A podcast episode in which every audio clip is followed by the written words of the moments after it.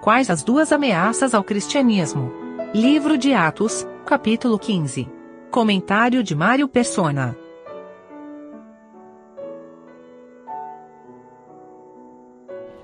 Para dois perigos quando ele se despede ali dos anciãos de Éfeso. Uh, um que entrariam homens uh, que não poupariam o rebanho, e outro que dentre vós mesmos se levantarão homens, uh, falando coisas pervertidas ou coisas perversas, para trair discípulos após si. Então eram duas, duas formas do inimigo tentar destruir o testemunho. Um, através de pessoas de fora, outro através de pessoas de dentro.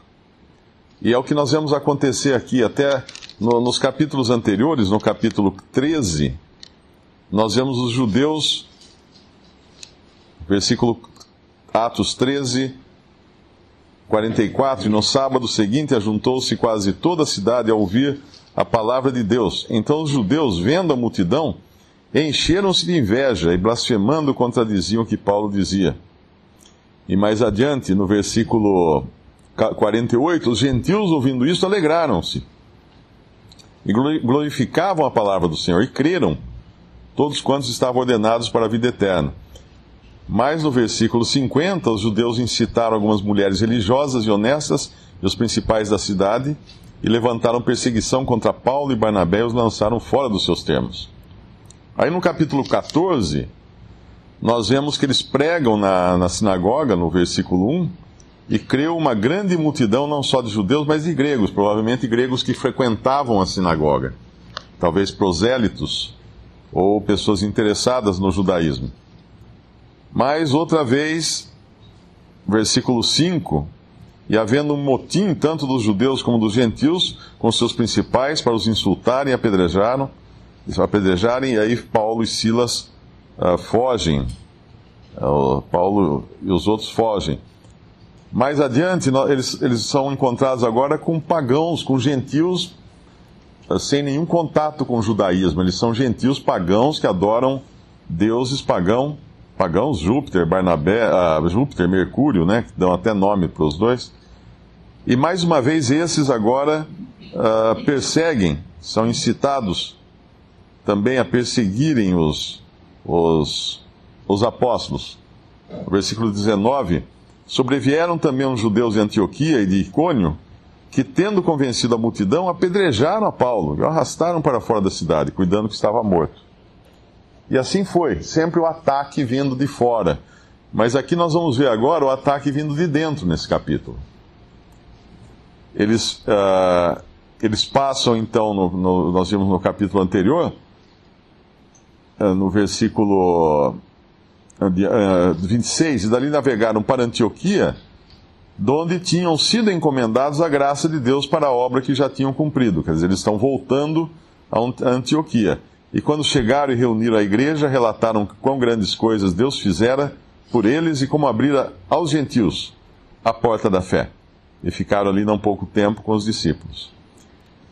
Então eles voltam, relatam tudo o que aconteceu na viagem de como muitas pessoas foram salvas, muitos se converteram, como Deus confirmou essas conversões com sinais e milagres, como no capítulo 14, versículo 3: Detiveram-se, pois, muito tempo falando ousadamente acerca do Senhor, o qual o Senhor dava testemunho à palavra da sua graça, permitindo que por suas mãos se fizessem sinais e milagres. Eh, sinais e prodígios. Então, os sinais e prodígios era a confirmação do próprio Senhor de que aquilo era uma obra dele. Não era obra de homens, não era obra de, de religiosos, mas era obra dele, do próprio Senhor fazendo por intermédio dos apóstolos. Mas agora, quando eles estão lá em Antioquia, Antioquia surgem, no versículo, capítulo 15, versículo 1, alguns que tinham descido da Judéia ensinavam assim os irmãos: Se vos não circuncidardes conforme o uso de Moisés, não podeis salvar-vos. Tendo tido Paulo e Barnabé não pequena discussão e contenda contra eles, resolveu-se que Paulo e Barnabé e alguns dentre eles subissem a Jerusalém aos apóstolos e aos anciãos sobre aquela questão. Aqui eles agem sabiamente, não resolvendo a questão em Antioquia, porque era uma situação muito delicada Uh, o problema tinha vindo da Judéia, tinha vindo de Jerusalém, tinha vindo da região de, de Jerusalém, da Judéia. Uh, eles, se eles resolvessem isso em Antioquia, ah, vamos fazer assim, ó, vamos resolver que aqui não se faz circuncisão e pronto. Aí teria causado a primeira divisão no testemunho ali. Mas ao invés disso, sabiamente, eles vão na origem do problema. De onde saiu isso? Saiu da Judéia. Saiu de judeus uh, que eram, se não me engano, eles eram convertidos dos fariseus, né? É, no capítulo 15, versículo 5. Alguns, porém, da seita dos fariseus que tinham crido, se levantaram dizendo que era mistério circuncidá-los e mandar-lhes que guardassem de Moisés. Agora descobriram de onde veio. É preciso ir na origem da coisa. Onde está o problema? De onde veio a, o erro, né? E eles fazem isso. Não tinha surgido em Antioquia o erro.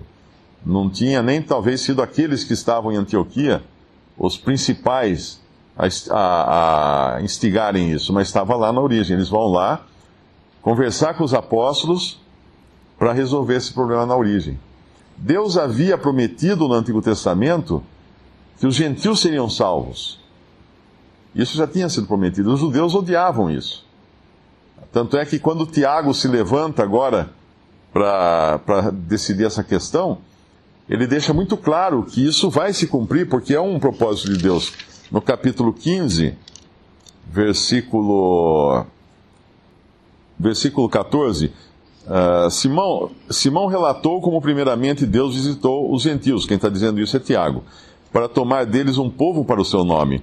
E com isto concordam as palavras dos profetas, como está escrito: Depois disto voltarei e reedificarei o tabernáculo de Davi, que está caído, levantá-lo-ei das suas ruínas e tornarei a edificá-lo, para que o resto dos homens, ou o resto das gentes, busque o Senhor, e todos os gentios sobre os quais o meu nome é invocado, diz o Senhor que faz todas essas coisas. Uh, eu não sei como é que, se alguma outra tradução diz diferente aí, uh, fala gentios também no versículo 17. Todos os gentios? Todos os gentios também, ou todas, tem algumas que falam todas as gentes, né? Uh, ele está tá citando uma profecia do Antigo Testamento. Obviamente, essa profecia que ele está citando não fala da igreja, porque ela está falando do tempo futuro do tempo em que será restaurado o tabernáculo de Davi, do tempo do milênio, isso. Ele está dizendo isso com uma confirmação de que é de Deus que os gentios sejam, sejam salvos, que era um, um propósito de Deus isso. Mas é diferente. Hã? Todas as nações. Todas as nações, né? Acho que foi na, na tradução do Darby. Todas as nações, para que todas as nações, o versículo 17, né? para que o resto dos homens busque o Senhor e todas as nações sobre os quais o meu nome é invocado. Então, essa todas as nações, que seria a tradução mais correta aqui, está se referindo a.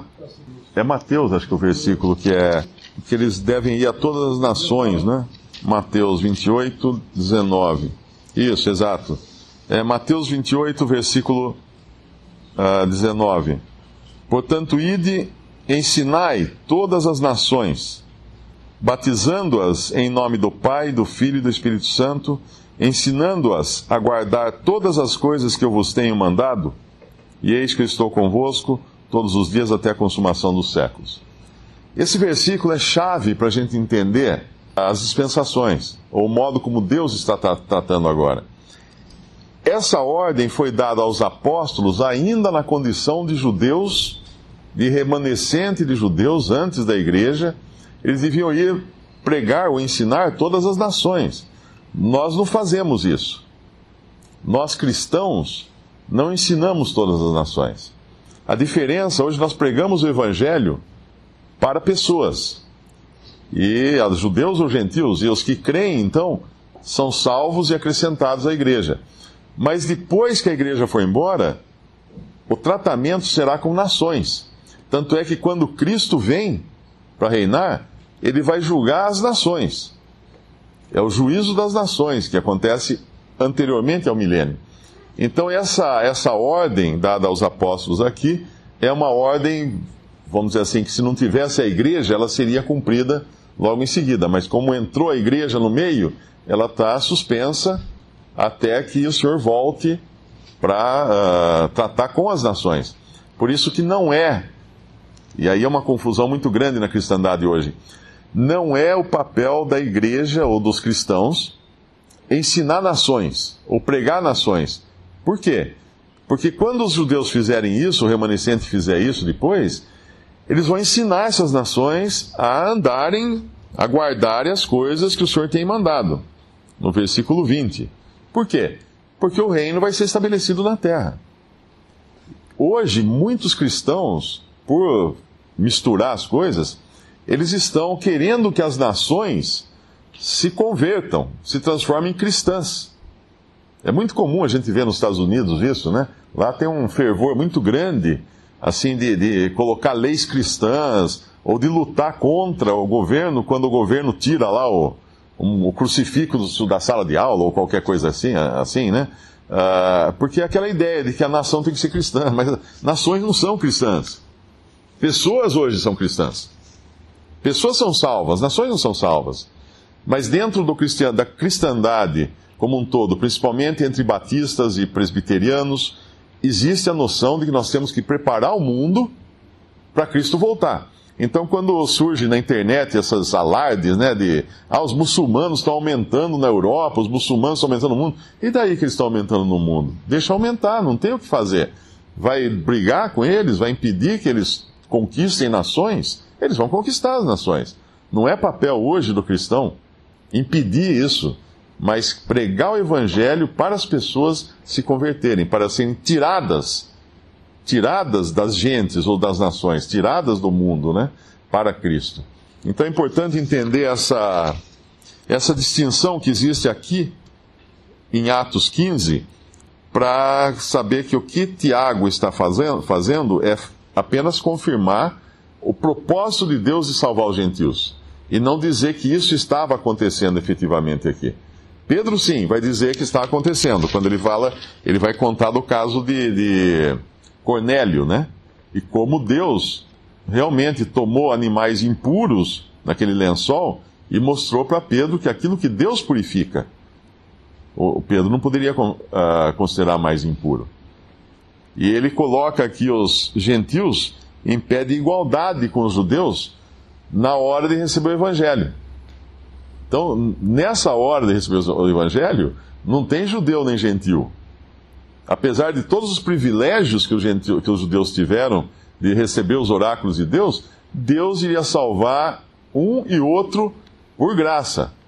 Não pelo, pelo conhecimento que eles tinham, pelo oráculo, pelos, pelos uh, cerimoniais, né, como a, a instituição da circuncisão, essas coisas, não. Tanto é que Pedro fala no versículo 8: E Deus, que conhece os corações, lhes deu testemunho aos gentios, dando-lhes, dando a eles, gentios, o Espírito Santo, assim como também a nós. E não fez diferença alguma entre eles e nós, purificando os seus corações pela fé. Para um judeu escutar isso, era terrível, ainda mais para um fariseu, mesmo convertido, né? Que Deus não fazia diferença. E ele, uh, Pedro não começa primeiro com os judeus, fala assim: ele não fez diferença alguma entre nós e eles. Não, ele põe os gentios primeiro agora. Não fez diferença alguma entre eles e nós, purificando os seus corações. Então essa é uma é uma situação que foi crítica no princípio da igreja, porque até aqui eles estavam sendo atacados de fora, de repente eles estão sendo atacados de dentro, o inimigo mudou a sua estratégia, os próprios irmãos ali estavam se levantando, querendo impor a lei, para ser salvo, querendo impor uh, rituais para serem salvos. E Pedro faz muito bem aqui em, em, esclarecer isso, até que eles vão chegar a bom termo aí dessa, dessa reunião em Jerusalém.